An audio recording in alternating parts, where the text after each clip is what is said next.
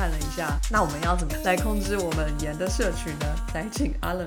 好，呃，我看的这篇是呃从一个篇叫 Nutrients 的 Journal，然后它是 NDPI 系列 Journal 的东西。我查一下，它 Impact Factor 四点多，应该还好啦。然后它就是一篇 Review，它就是专门在看说你要用哪一些方法来减低盐还有糖。对，但是我们今天就只讲盐。这篇很新哦，这篇是去年发的。我看一下，我觉得他的 strategy 都蛮实用的。然后，因为我也是在做就是 lifestyle 呃 remodeling 这些东西的人，所以我看了之后我就觉得嗯啊很不错。然后我也学到一些东西。但是当然啦，不例外，我就是要打个预防针，就我也不是营养师，所以就是 有一些东西就是请那个营养学方面的专家们也可以就是跟我们讲一下。他非常简单的就列出了五种方式来减低盐。或者是说更呃精确一点，sodium 钠的摄取，一个就是替代。把它替换掉，一个就是呃，你慢慢的减低你这种重口味的习惯，然后另外一个就是呃，monitoring，就是你要去呃知道自己有没有吃太多盐啊，然后看一些食品的标签啊，大概知道你每天的盐的摄取量或者是钠的摄取量是多少。然后最让我觉得哦，这是新的东西，我不知道的东西，呃，是一个叫做 spatial distribution 的东西。对，等下我们会再细谈。然后还有一个是 cross model interactions，这个也是我之前不太知道的。那我们就先从呃比较简单的开始讲。第一个就是很简单，就是替代嘛。呃，它前面做了一些铺陈呢，就是首先它就是告诉我们说，我们一天。适合的摄取量，根据 WHO 的 recommendation 呢，就是每个成年人的摄取量应该是二点三克的钠，大概是五克的盐每天。然后就是欧洲他们提出的就是这个量呢，他是说哦，在二点七跟七点一克之间的钠。那大概是七到十八克的盐。西方的国家呢，可能十到十二 percent 的钠的摄取呢，是来自于自然的食物，等于说其他的。呃，九十 percent 都是 processed food，都是就是一些食品制成啊，尤其是他们就是又很爱吃一些 cheese 啊、烟火腿啊，或者是一些冷冻食品啊、披萨啊那些的。写这个的作者是意大利的团队，是他首先就是说，其实我们要找出生活中藏在食物里的盐，有时候就是那些盐啊，不是。你觉得咸才有那些钠的东西在里面，因为像面包啊，或者是早餐的那种 cereal 啊、饼干等等的，其实它里面都有很多这种隐藏的钠的含量。那更别提一些 processed food 啊，就是这种钠含量应该就是有更高的。其中又提到一件有趣的事，是说人类会喜欢咸味，不是与生俱来的，他们就是有给呃新生儿。喝那个有加盐的水，一当然就是浓度没有很高啊。有加盐的水跟没有加盐的水，他们发现新生儿没有区分的能力，就是也没有特别的偏好。可是当你到四到六个月的时候，呃，小婴儿们他们就会偏向喜欢喝那个有一点味道的水。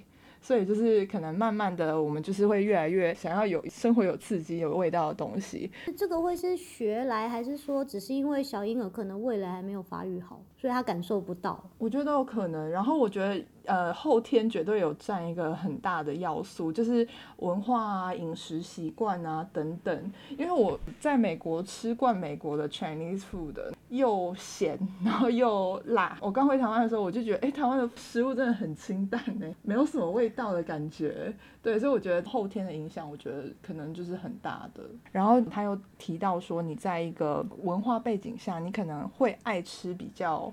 呃，重咸的东西啊，然后有一些食物，它就是本来钠含量啊就比较高，所以呢，第一个方案就是把它替代掉，然后它替代掉那个 NaCl 的东西呢是 KCl（Potassium Chloride），然后还有 CaCl（ 呃 Calcium Chloride），就是这些东西。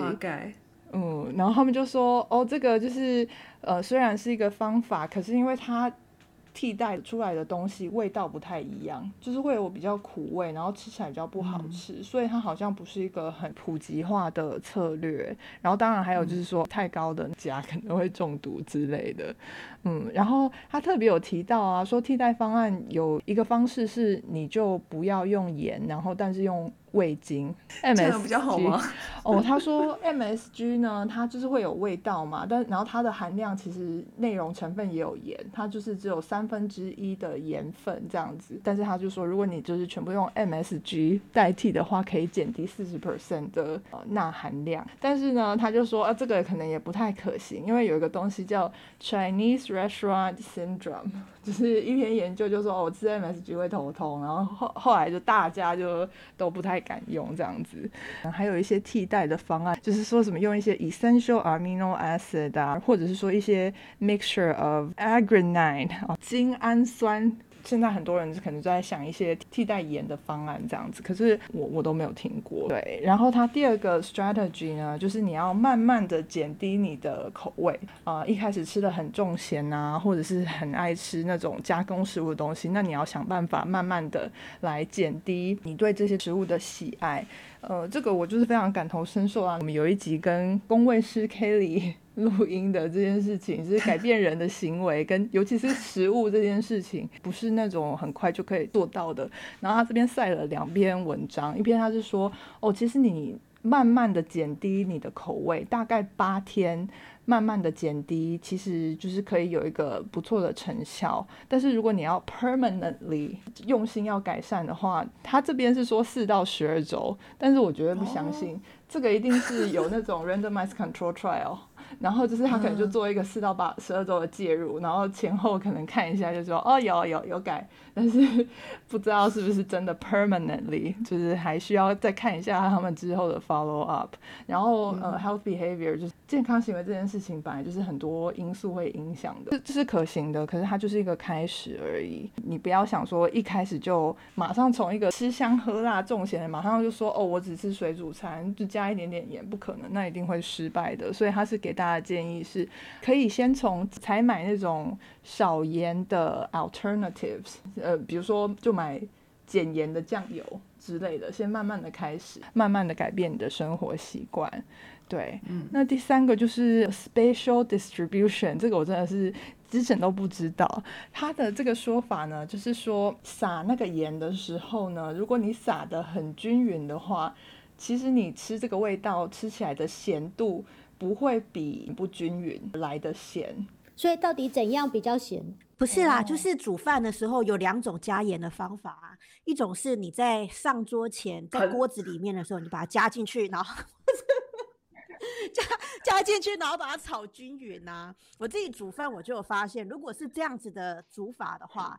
要加很多盐才会感觉吃起来有咸，可是如果你买那个大颗粒的盐啊，然后放到那种黑胡椒这样转粗粒的出来，就是你炒的时候，其实在锅子里面的时候没有加盐，然后放到盘子上面之后，你再用那个很像转胡椒的东西转粗粗的盐，大颗的盐撒在盘子上面，所以那个盐的分布不是均匀在盘子里面，可是你吃到一口的时候，可能就会吃到一颗或两颗。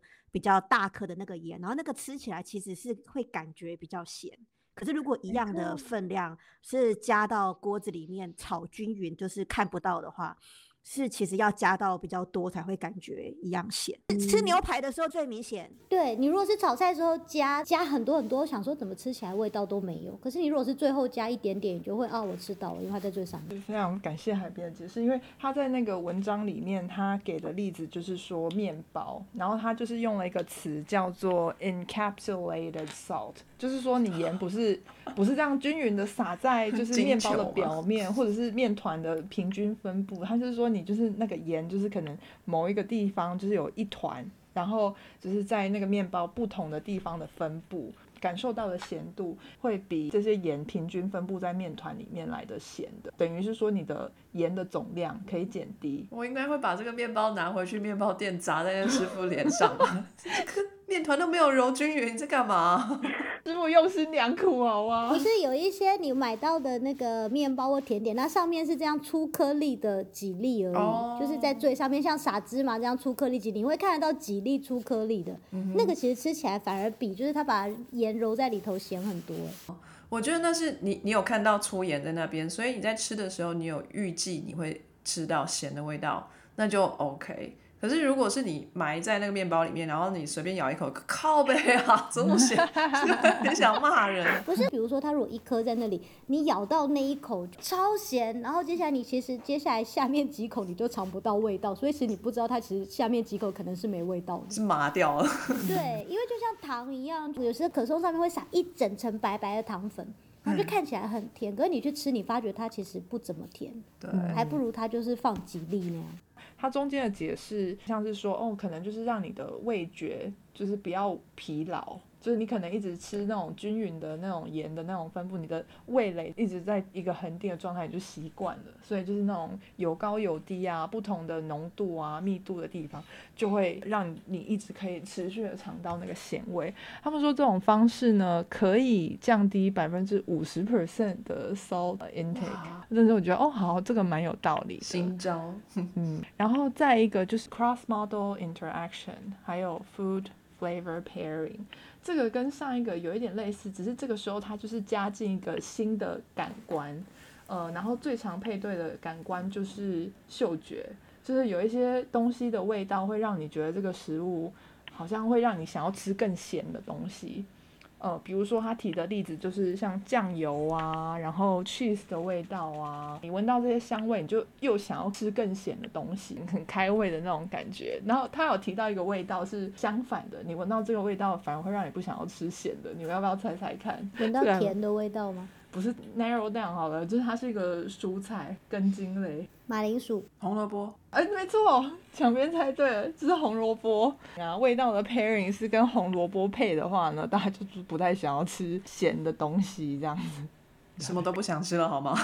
啊，那是因为红萝卜不好吃，红萝卜很好吃啊！嗯不喜欢红萝卜。哎、我超爱吃红萝卜的。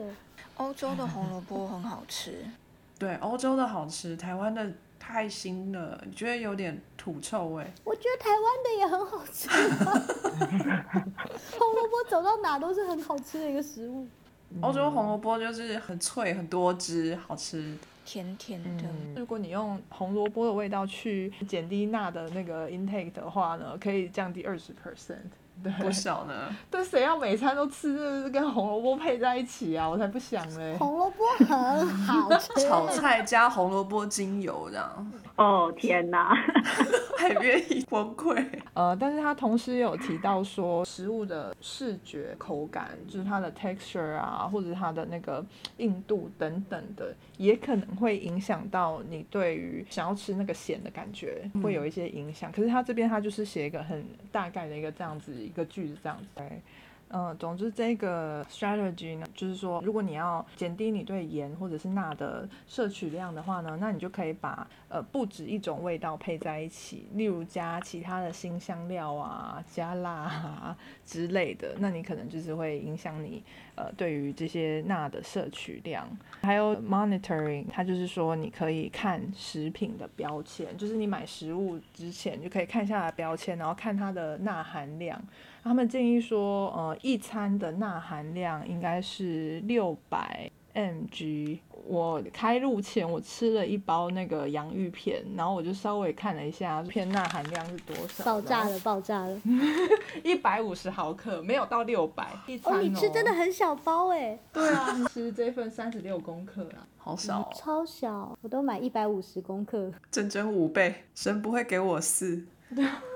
这个也是年轻人不会知道的东西。哦，对不起，稍微对，好，一餐六百毫克的钠含量，就是我刚刚吃了一包一百五十毫克的洋芋片，但是我没有算我其他吃的晚餐呐、那些东西，所以我觉得有可能是超过的，诶，大家可以注意一下。接下来在超市购买食物的时候，你要怎么减低你的钠摄取量呢，你就是要看食物的标签之外呢，你就是可以买一些 low sodium 的火腿啊，买一些 low sodium 的调味料之类的，尽量买新鲜的食物，然后不要买罐头，然后就是坚果类的，你就买不要加盐的。问你的店员说你们有没有低钠的食品专柜区？宝宝食品区，宝宝食品几乎都是标榜低钠、无添加、没有盐啊、没有甜啊，然后什么什么都没有这样。狗狗的也是哦，对，也可以吃狗食，狗饼干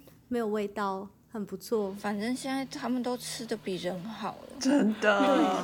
你你们想想看，我去建议我的个案，就是我说，哎、那个奶奶啊，你现在是现在开始吃猫食哦，这不是虐待老人吗？你这个会被赶出去。对啊，哎、可是你叫奶奶吃婴儿食品，她搞不好很开心。她说：“啊，你你想跟我就少年哦，哎呦，可能是带孙子，然后就顺便一起吃这样对。啊，你是要要互阮孙仔的哦，哦，你哪会加钢筋呐吼？好，那就是各位听众，那你们就学起来喽，就是你们就去买一些婴儿食品吧，不是我建议的哦，是其他编辑建议的。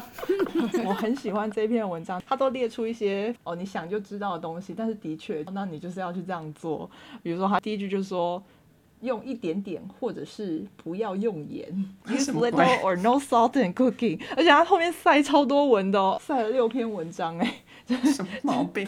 等于说很多人给出这样的建议，尽量减低，不要使用酱油啊，然后呃多用一些香料啊，比如说像大蒜啊、citrus juice、柳橙汁、醋啊这些调味料来煮饭，多用番茄 base 的酱料，我就觉得这个果然是意大利人、啊。意大利，对，尽量不要用那种含 cheese 的啊，或者是有那个橄榄啊、培根或者是火腿的那种材料之类的。那你不要在餐桌上放盐罐，就是不要放 salt shaker，就是不要给他们就是有机会加盐，就把它藏起来，就是把其他可以用的 alternative 的 seasoning 就摆在桌上，就是说啊你要加味道是不是？那你就用这些其他的东西。对，然后他还有就说，你就降低你饮食的分量，这个好好笑。他 就是对，哎，真的 verbatim reduce your portion size. Less food means less sodium。那我都不要吃就好了。真的。我觉得这个人最后一定是独居，他所有家人都恨他。所有家人都吃不饱了。对，然后去餐厅的时候也是一样，就是不要点那个什么有 cheese 啊、培根啊、火腿之类的餐啊，尽量选择三明治啊，然后不要就是 那个 processed food，就是那种需要很多工程制造的那种产品，就是尽量点圆形啊、新鲜的食物。圆形食物对，阿当哥又开心了。啊，是的，对，这一篇就是这样短短小小的，但是我觉得读它的过程中，我得到了非常多的快乐，因为我觉得，嗯，对，很直接，没错，就是这样，但是也太直白了吧？就你少吃一点食物，你就 盐分就会减少摄取，这样。很妙的文章。OK，谢谢阿冷。那我找了一些其实跟阿冷的这个方向还蛮接近的，那我就非常简短的带过，就是日本的文章。哎，给你们猜一下好了，吃盐啊跟年纪有没有关系？年纪越大会不会吃越咸？会吧？会，答对了，就是他，这是他们的研究，就是他们在三十岁左右的成年人，他们去调查一下他们的这个吃盐的状况，然后过了十年之后呢，再来调查一次，他们老了十岁，结果发现他们也的确就是吃的比较咸而已。好，这是非常简短的报告这一篇哦，大家想要看研究方法的话，就自己去看。然后另外一篇，阿冷有有提到哈，就是说小孩子啊，对盐比较喜欢这件事情，到底是不是天生的，还是学习得来的？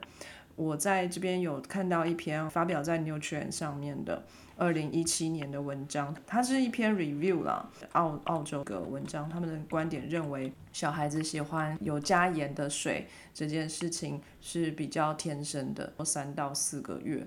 的这个婴儿就会比较喜欢盐水，所以可能到目前还是有一点点各说各话。不过这个呃认知到有在吃盐，或者说会想要去吃盐这件事情，随着年纪长大呢，小孩子嘛，小孩子你们觉得他们喜欢吃什么味道？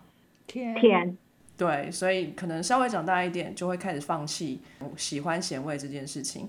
但是当他们想到说，哎，要来喝碗汤啊，或是来吃点点心的时候，他们还是比较喜欢这个咸的东西，而且是蛮咸。这篇文章也还蛮妙的，因为它是一篇 review，而就是已经有非常多的研究在做这个领域了。它是说 child liking of salt 这样子，小朋友喜欢咸这件事情，所以其实还蛮多 study 的。那再来还有一件事情，就是刚刚呃阿伦有提到说，呃我们可以怎么样去减少盐的摄取，有很多种呃方式嘛。那这边有一种中国提出来的，你知道中国雷厉风行，对不对？我们今天哦，全国人民吃盐吃太多了，那我们要怎么样减少人民对于盐的摄取呢？直接家家户户一人发一支盐限制汤匙，限盐匙。一只小小的汤匙长什么样子呢？有五公分的把柄，那个勺那个地方大概一点一公分宽，然后它一次舀一匙，大概就是两克的盐。就说你在做菜的时候，一餐就只能加这样一勺，这样好。然后这个东西呢，成效你们觉得会怎么样？非常好，好到不行。就是没用啊，哦直接撒一整罐了。因为很多钠根本就是从酱料摄取来的，你光是限制盐有屁用？它就限制盐，然后加了五匙的豆瓣酱。好，对，你们都对。这个成效呢，在这一篇文章里面呢，是认为不彰的。然哦，所以这篇文章它的研究是什么？他们发明了一个新的限盐池，哎。限延池二点零哦，这一次不一样哈，就更小喽。前一次发了这支汤匙啊，他们这个活动啊是在北京实行的，他们发下去，家家户户有拿到这个汤匙的有百分之六十一，真的有在使用的有百分之四十七哦，使用率蛮高的哦，蛮高的。但是有正确的使用这支汤匙的家户呢？只有百分之十七，还是蛮高的耶。好，那他们是不是要来检讨一下这个政策？OK，好，现在呢，他们就准备要来改良好他们的这个限延迟有没有哈？然后他们这一次呢，用比较长的把柄，因为他们就是前面有去做这个调查，就说哎。为什么你们都不用啊？哈，然后都已经发给你们了，你为什么不用呢？哦，他们就说啊不好用啊，或不知道怎么用啊，怎么样怎样的。总之呢，他们就来改善，所以他们重新设计了这个汤匙，那个把柄呢弄长一点，好，现在有九点五公分，然后这个呃前面的勺的部分呢也是弄宽了一点，免得你这个眼睛不好看不到不见了或者什么这样的，所以把它弄宽一点，现在有二点二公分宽，然后一次呢只有一克。顺便呢，也在旁边哦，还会再附给你一个这个盐罐，哦，延迟附盐罐，然后这个盐罐上面啊，有非常清楚的这个 scale，就是刻度，哦，都给你放上去，而且呢，呃，加上什么换算的这个表。好，你如果是用酱油的话呢，那个你的盐就要少多少，你知道吗？这这都都有一个表，你要去查的哈，就是直接印在这个盐罐上面，你都要看得到，好不好？我本来还以为说你会说就是哦，他们就直接重启了盐税之类的，没有，不知道会不会用这一招啊？可能最后无所不用其极的时候，也许会用。不过呢，最最重要的一件事情是什么？一定要把他们这个减盐的口号。印在那个最上面、最明显的地方。我们天天要减盐，好不好？哦，对，这就是他们的这个 improvement，哈，对不对？结果呢，这个效果非常好啊，就是啊，他他怎么定义效果好的？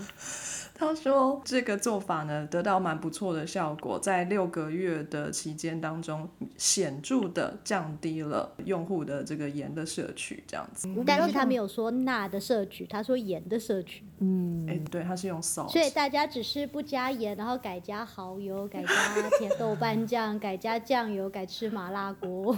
我比较想问的是，只有发这个盐罐吗？还是说它有包含一些咨询啊，给他们一些，还有做一些。些这个宣导健康的方面的宣导，对他说他有配合去做执行，对，所以他这个执行的期间是二零一二年到二零一三年之间，好的六个月这样子，这就是一篇非常有趣的简言的研究报告了，嘿嘿，对。对，其实就是我们这样说，好像觉得好像有一点 ridiculous，但是其实我觉得，呃，如果他们有增加一些 education 的 material 啊，或者说真的是有让大家意识到说这个盐分的那个摄取含量很高的话，提供这个罐子还有测量盐分的那个工具。不失为一个呃促进的好办法，尤其是就是真的，你你知道你没有工具，你可能也做不到，所以还是要回头去看一下他们呃研究方式的严谨度啊。就是如果只发一个罐子的话，我觉得一定没效的。对，要加上这个宣导，然后告诉大家怎么去使用，然后呃使用的好处等等的，以及不使用的话会好。好，我知道。那还有一个问题哈。我们其实一直也很想问海边啊，海洋里面也很多生物，那这些生物里就是每天就是游在这个咸水里头。难道他们不觉得咸吗？刚刚豆豆说了，吃太多盐对身体不好。那海洋生物的身体好不好啊？这是一个非常棒的问题。对啊，海水那么咸，海洋生物会不会肾衰竭、高血压？他们是怎么样调节他们的盐分的呢？其实呢是各显其招。那我今天就介绍两种方法，一个是。我们大家比较常吃的鱼，就是一般的硬骨鱼。它其实它的鳃有一个非常特别的细胞，叫做氯化物分泌细胞。那当海水流经它的鳃的时候呢，就可以很迅速的把盐排到体外。所以啊，海鱼其实很特别哦，它就是多喝海水，少排尿，用这样的方式来维持身体面的渗透压。所以它的那个鳃是内建的 RO 系统，很厉害，过滤是超强的。那有另外一种鱼呢，就是不晓得大家有没有吃过鲨鱼烟？有，基隆名产。对，基隆名产，大家知道鲨鱼烟是什么东西吗？是什么鱼？鲨鱼啊！我以为它是鲨鱼的喉咙，是什么？咽喉吗？对啊，它是那个抽烟的烟。它对，它的确就是鲨鱼，没有错。如果大家吃鲨鱼肉的时候，就会发现它其实有种很特殊的味道。你知道是那是什么味道吗？阿莫尼亚。没错，就是尿味啦。哎，为什么我吃不出来啊？因为沾太多酱料了。有可能，一般的鲨鱼料理都要加很多很多的酱料，要么就是用烟熏，或者都要加很多很多的调味料，把它的原本的尿骚味压过去。那鲨鱼的尿骚味会很重的原因，就是因为鲨鱼或是其他的软骨鱼，它们是用尿素调节它们的渗透压。你可以想象它的身体 就是泡在尿里面，所以吃起来才会尿骚味那么重哦。就算它用尿素来调节，那个不能把它清干净吗？我们吃腰子的时候，就是尿味如果清的干净，它不会很重啊。那为什么鲨鱼它不能把它清干净一点？它那个是重点部位要挑掉，才会比较没味道。只没有清干净，就一样很有味道。要把它洗干净，你可能要一直冲水，一直冲水，冲个三四五天，可能还是会有味道，因为它那个是在每一个细胞里。就像那个血，他们不是会很高刚的什么，把血液全部弄掉，然后代谢成生理食盐水。哦，那可能真的是要高科技。就可能要在鲨鱼还活着的时候，趁它心跳还在跳的时候，赶快用水代替它的所有血液，然后冲了三天。可是问题是它这样早死了，你可能要换一颗人工心脏去帮补它。投资报酬率不好，这样好可怜，我就不要吃鲨鱼就好。对我就是要讲这一个鲨鱼，除了鲨鱼烟，还另外一道很有名的鲨鱼料理，大家要猜猜看吗？吉古拉。啊，这什么？吉古拉是什么？哎，你不知道吉古拉？不知道哎。哦，吉古拉是日文的竹轮的意思，也是基隆的名产。它是用鲨鱼的肉打成鱼浆，然后滚在那铁棒上面，然后去烤的。对，它比较薄，然后比较有嚼劲，跟一般那个关东煮里面的竹轮不太一样。关东煮里面的竹轮是鱼浆，一般的白肉鱼去做的，所以基隆的比较不一样，叫吉古拉。哦，长知识哎！哦，没有吃过。还有另外一道鲨鱼很有名的料理，然后呃，价钱非常的高，常常会在婚礼出现。红白汤圆，红白汤圆，鱼 翅。对，你说对了，鱼翅。对，鱼翅是很有名的鲨鱼料理。大家都知道，说鲨鱼的数量其实已经越来越少了，但它在海洋里面是比较高阶的、比较高阶的捕食类的生物。对啊，其实本来数量就不是非常的多，然后再加上因为捕捞鱼翅啊，也数量又变得更少。那其实鲨鱼的生物量还有另外一个蛮严重的问题，就是像现在虽然说很多鲨鱼都有就是禁捕啊，然后不可以抓啊之类，可是它的数量还是不断的下降。最主要的原因是因为啊，很多鲨鱼我们捞到的鲨鱼并不是故意去捞，而是混货。比方说我们在钓尾鱼的时候啊，用的那个流刺网或者是延绳钓，其实常常会混获鲨鱼。台湾的渔业署呢，为了要改善这个问题呢，除了制定一般的鲨鱼齐不离身的规定之外，也有不断的抽验市面上的鱼刺，确保它不是一些保育类的。鱼翅，比方说是象鲨或者是金鲨之类，现在都是进补的。我可以跟大家分享一个，就是最近就是渔业管理上面的呃辩论。刚刚有提到说，很多的那个鲨鱼被捕上来，并不是因为故意去捕鲨鱼，而是本来是要捕尾鱼或者是其他的鱼，他就抓上来了。所以啊，在那个二零一九的时候，Nature 上面就发了一篇文章，他就放了那高金渔业捕捞的范围跟鲨鱼分布的范围重叠很多，然后他就用了非常惊悚的说，基本上。捕鱼不管捕什么鱼，就是捕鲨鱼。吃鱼就像是吃鲨鱼，因为混货的问题，尤其是高金价值的鱼类，然后重叠二十四 percent，说这是有争议的 debate。在二零二一年的，也是在 Nature 上面发表的，他就说上面的那一篇是用卫星定位还有渔船的资料去算的。那他的 argument 呢，就是说海是三 D 的，你不能够只从二 D 的重叠去判断。而且现在很多的鲨鱼在捕起来之后，因为规定说要放回去嘛，他们如果混货捞起来之后还会放回去。那其实大部分的鲨鱼，大概八十 percent 的鲨鱼放回去之后还会活，所以不能用二 D 的重叠说这样子就一定会捕到鲨鱼，然后鲨鱼捕上来就会死掉。所以他认为上一篇的作者其实是有一点夸张，但不也不是说完全错的，只是他的估计是会比较偏高。我觉得两边都各有各的道理。那以台湾来说的话，台湾沿海大概有一百二十种鲨鱼在活动，其实很多很多种鲨鱼。嗯，那以目前未来的渔业环管理呢，就不能只是用传统的说算几只，因为其实是很难估算。那的确就是要像。刚刚第一篇 Nature 那一篇文章要结合渔船的数据资料，它到底去了哪些地方捕鱼，然后还有卫星的监测，呃，整合这些环境的资料，然后制定科学的政策，减少混货的问题。那希望我们呃以后将来也可以有更越来越多的鲨鱼。那大家呃宴客婚宴的时候呢，如果可以就。不要用鱼翅，真的就用红白汤圆，鱼翅又不好吃。对啊，鱼翅其实本身没有营养。而且我觉得假鱼翅也蛮好吃的。谢谢海边这个谆谆教导我们哈。其实鱼翅本身也没有什么味道了，就是因为它没有什么味道，所以它很会吸这个汤汁的精华的味道，所以大部分来说是吃它的质地。那它的质地其实也蛮好模仿的，也就是一些勾芡嘛，一些胶质的东西。举落，嗯，实在蛮可以取代的，也不是说一定要它，所以大家尽量不要吃，不消费就不鼓励这样子。最后呢，哈，就换我啦，今天要跟大家介绍一点奇奇怪怪的盐。我这边找到哈，有十二种不同的盐，那这不是奇怪的盐，就是一般我们会看得到的盐。那我们来看看有什么差别。你们有没有看过 table salt？就是桌上的盐，就是一般的盐，应该任任何盐放到桌上就。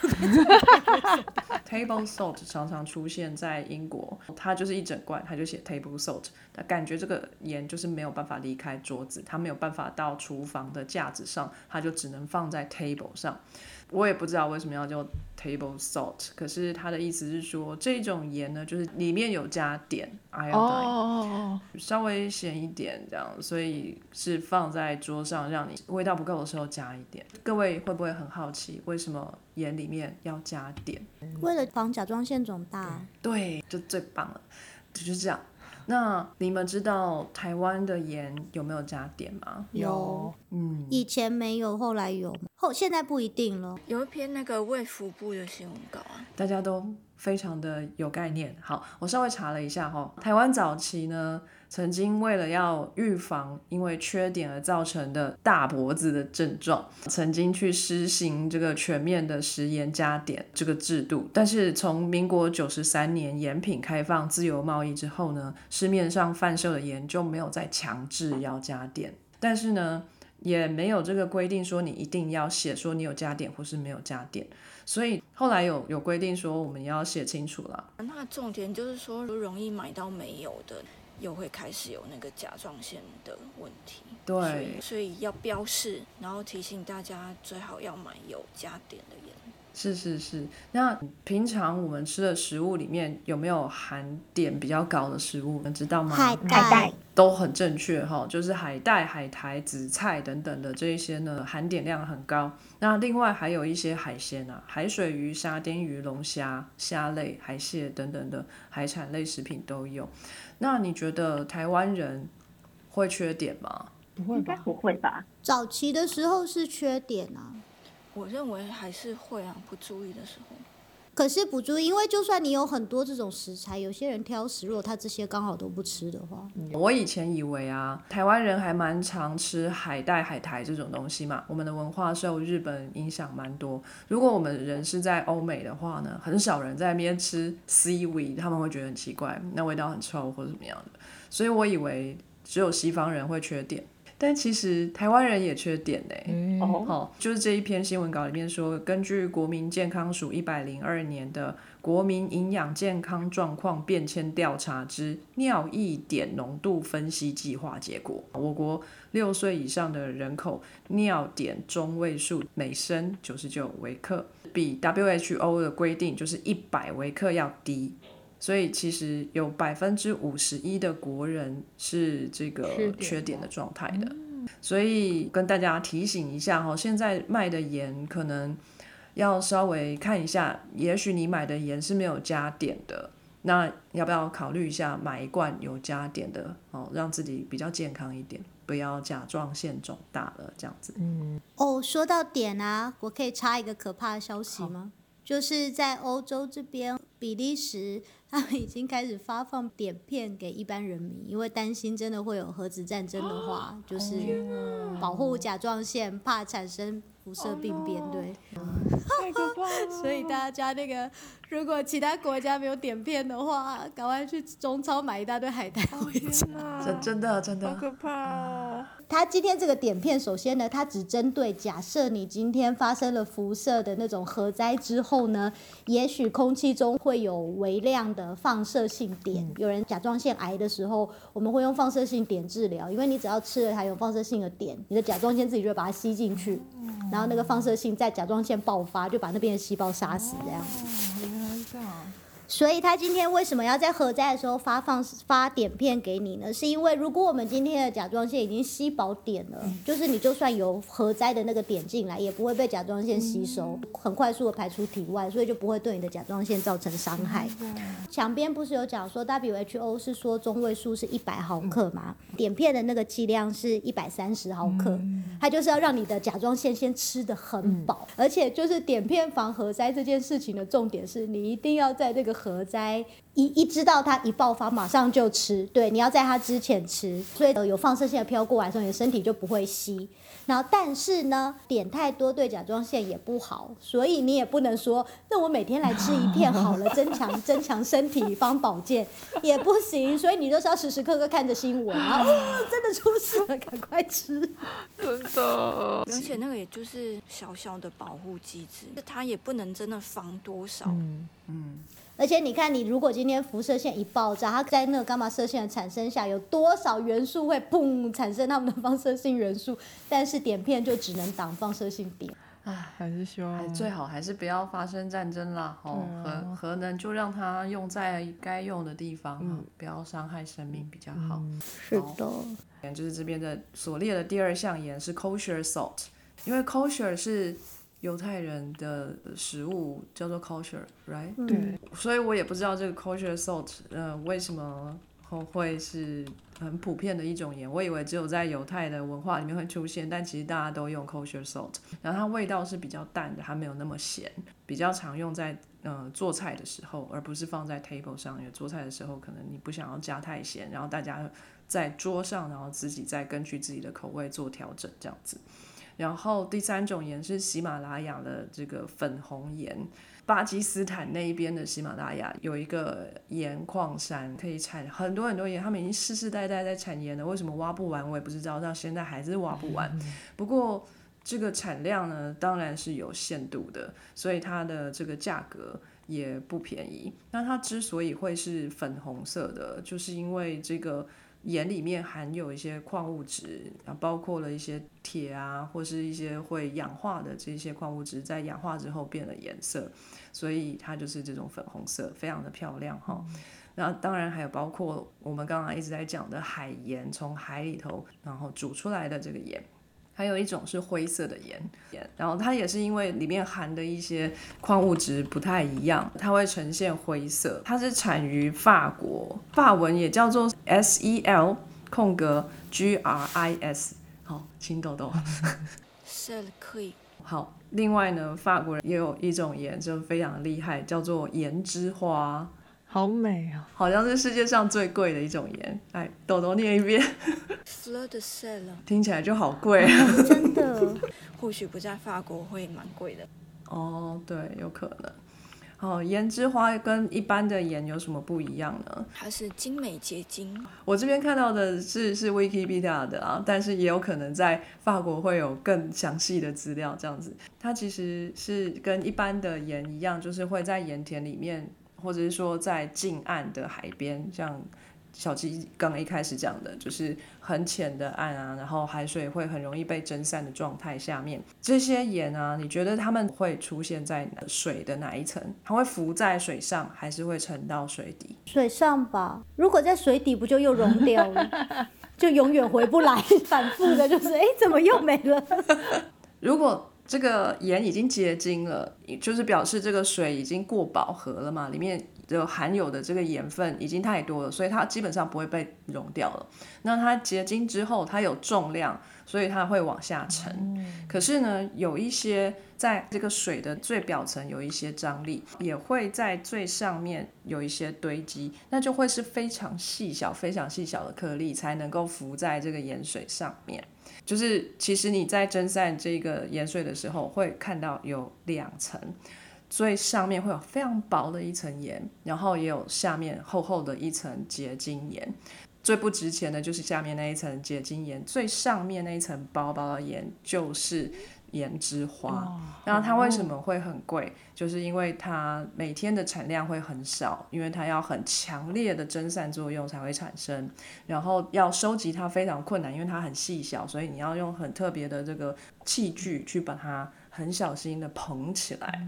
它的含水量其实非常的高，所以它是有一点粘手的状态。那它吃起来有没有什么不一样呢？堪称就是在。海盐界的鱼子酱 就是很贵很贵，它一样是含有那些矿物质，那另外就是也有可能会含有盐水里面呃生长的一些耐盐的藻类，然后这些藻类很有可能会是粉红色的，所以它有时候也会是粉红色的，然后很少会是纯白色。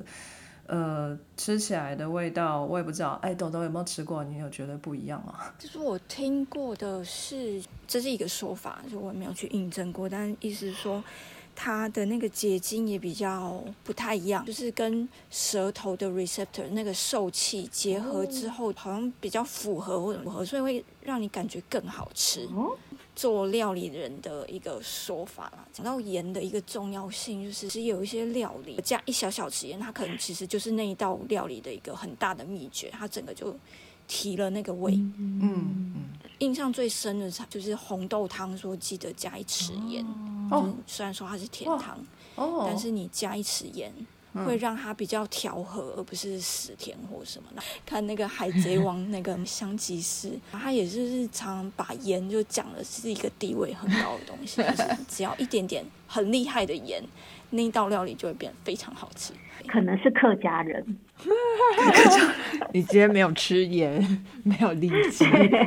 那我还记得盐之花，我记得它收下来还要干燥一整年，就会比较高刚啦。对，嗯哼，就像在法国，你去那个超市，然后盐的附近就有盐之花，一小罐也就几欧元嘛。嗯哼，那当然你，你如果是那种要送礼的，然后你又要更精致漂亮，那你可能就是一小个很精致的礼盒什么，那可能就几十欧，这也是有可能，所以看起来很贵。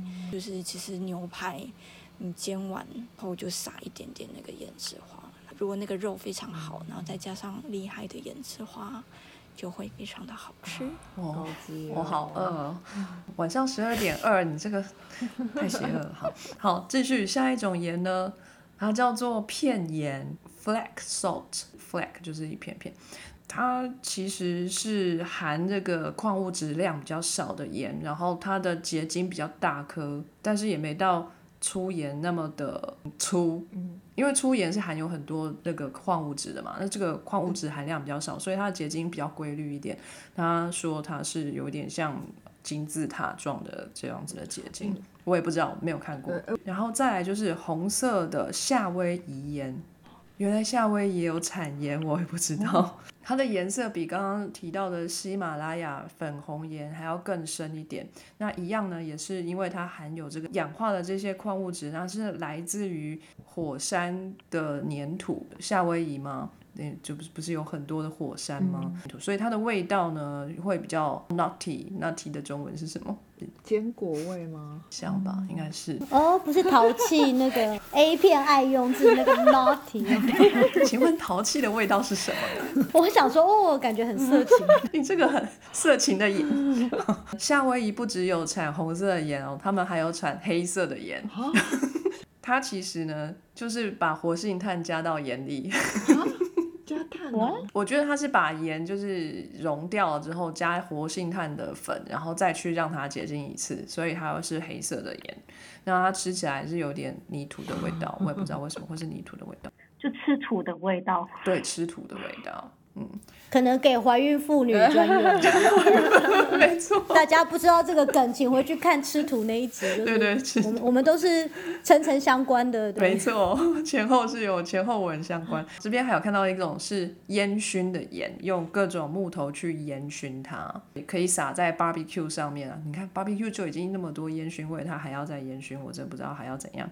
它的这个烟熏的木头不同种类的话呢，还会有不同的价钱，这样子。有一种来自于阿拉斯加的木头哈，去熏的也很贵来着。嗯还有一种是喜马拉雅的黑盐，这个喜马拉雅的做法跟刚刚那个夏威夷的不太一样，它是加上了活性炭之外，还有一些呃草药 herbs，然后种子、树干跟盐，然后全部拿去焚化 furnace 去那个火炉里面烧了，烧它个二十四小时，让盐跟这些物质全部都混在一起，变成黑漆麻乌的颗粒。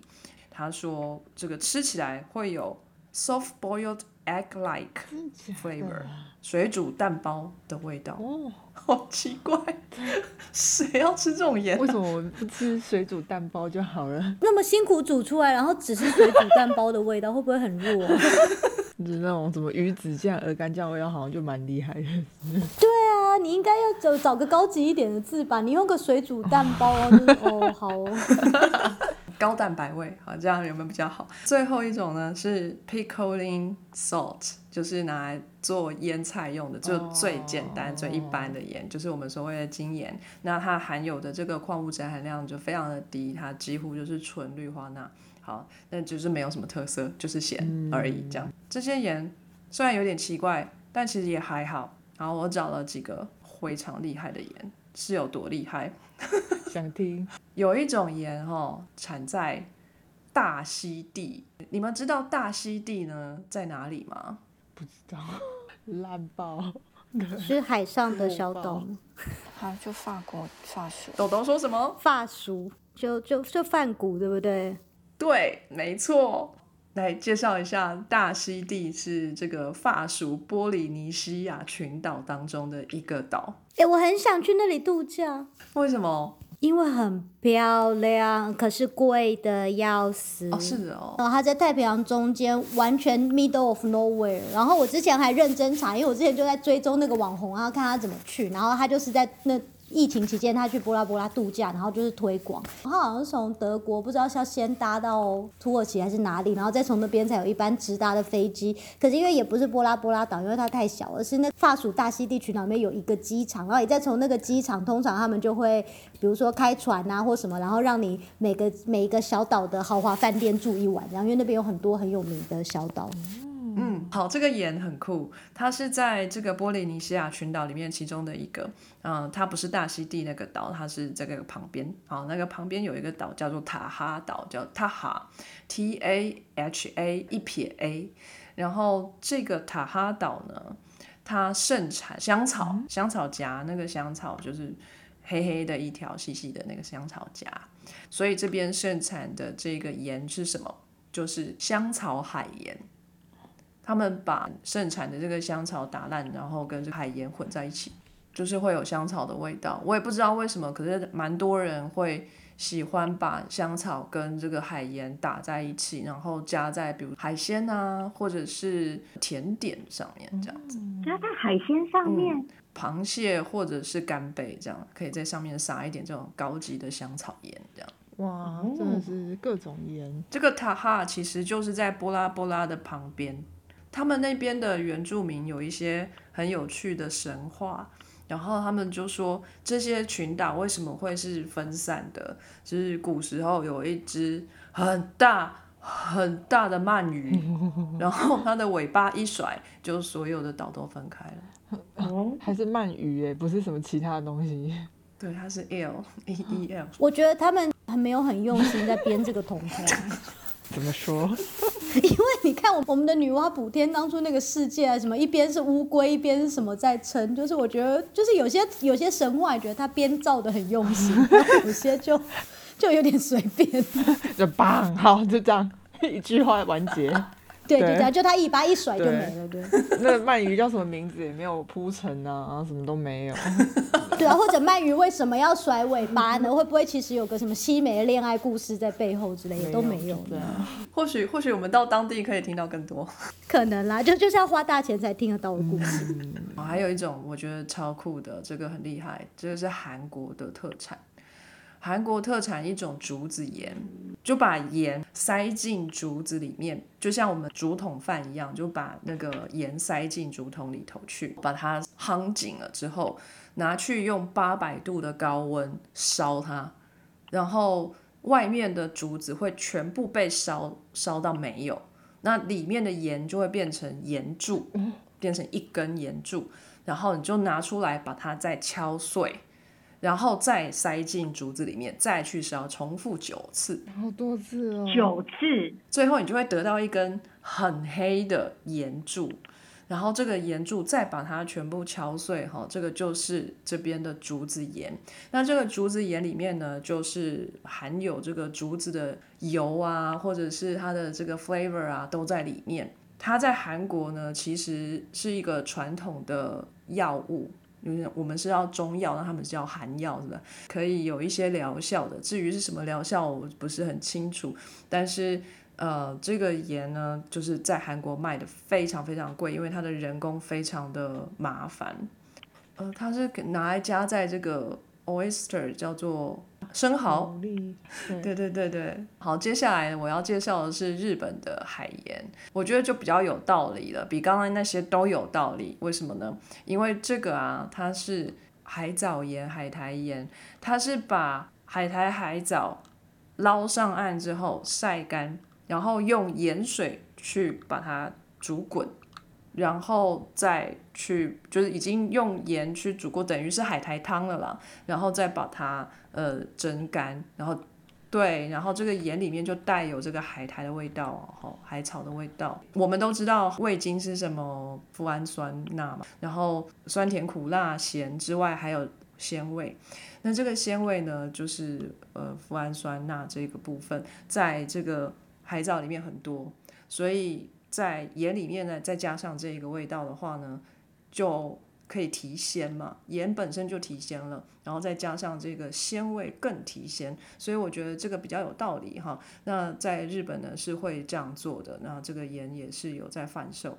那最后一种要介绍的呢是意大利的盐，然后我看不懂，我就要请小鸡了。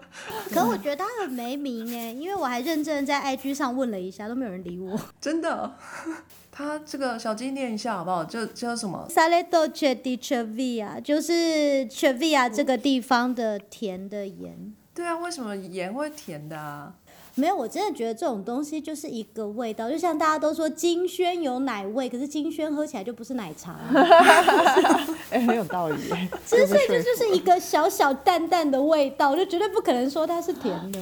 哦，的，可是应该也是蛮贵才会出现在这个清单上面。不会很贵哎，他他在那附近的超市就买得到，一包大概一点五欧而已。哦，哎，在当地买都便宜耶。它只是产量很少。那大家还是不要花这个钱去买这些进口的东西好了，我们就到当地去吃，好像也不错。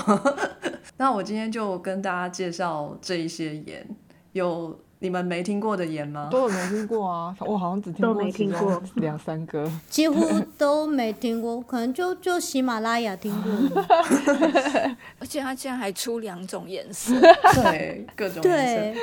好，其实啊，说了这么多种盐，WHO 他说盐呢本身呢不具毒性，可是呢也没有什么特别的作用。也就是说，你那边搞搞东碾西，然后加什么有的没的，做各种特别的东西，对你的身体没有健康上面的危害，但也没有什么增进，哎，就是可能吃的时候比较爽。而已这样，嘿，就是美食啦。我们为了美食也是会付出很多的。所以意思是说，我们不吃盐也不会怎样，是这样吗？哎，不是，是你不是说吃哪一种盐会比较健康？哦，其实吃每一种盐都一样。哦，OK，对，OK。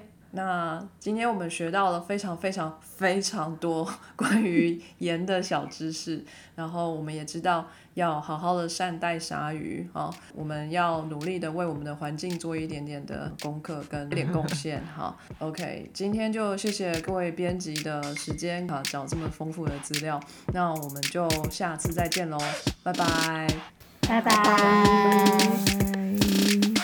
非常感谢各位听众的收听和支持，特别要感谢各位赏杯咖啡的朋友，在 First Story 上的 Costy Lover、Jean 以及匿名赞助者 Patron 上的 Yi Chen Wu Newton、Catherine、Evan Wang、Eddie Hu、Yi Chen Wu、Elliot Ferret、Adam Zhou、Ernest、Nikki Hu 以及 Howard Zhu。Sky in the World 在各大 Podcast 平台都能收听得到，Anchor、SoundOn、Spotify、Apple Podcasts、KKBox 都能搜寻得到 Sky in the World 的节目。另外，Sky in the World 也会在脸书页面以及 Instagram 上分享科学家的八卦、科学新知，还有编辑们的日常给大家。有任何问题以及意见，都可以在各大平台上留言，让我们知道。我们将竭尽全力为您寻找答案。欢迎追踪分享 Sky in the World，让更多人知道有趣的科学哦。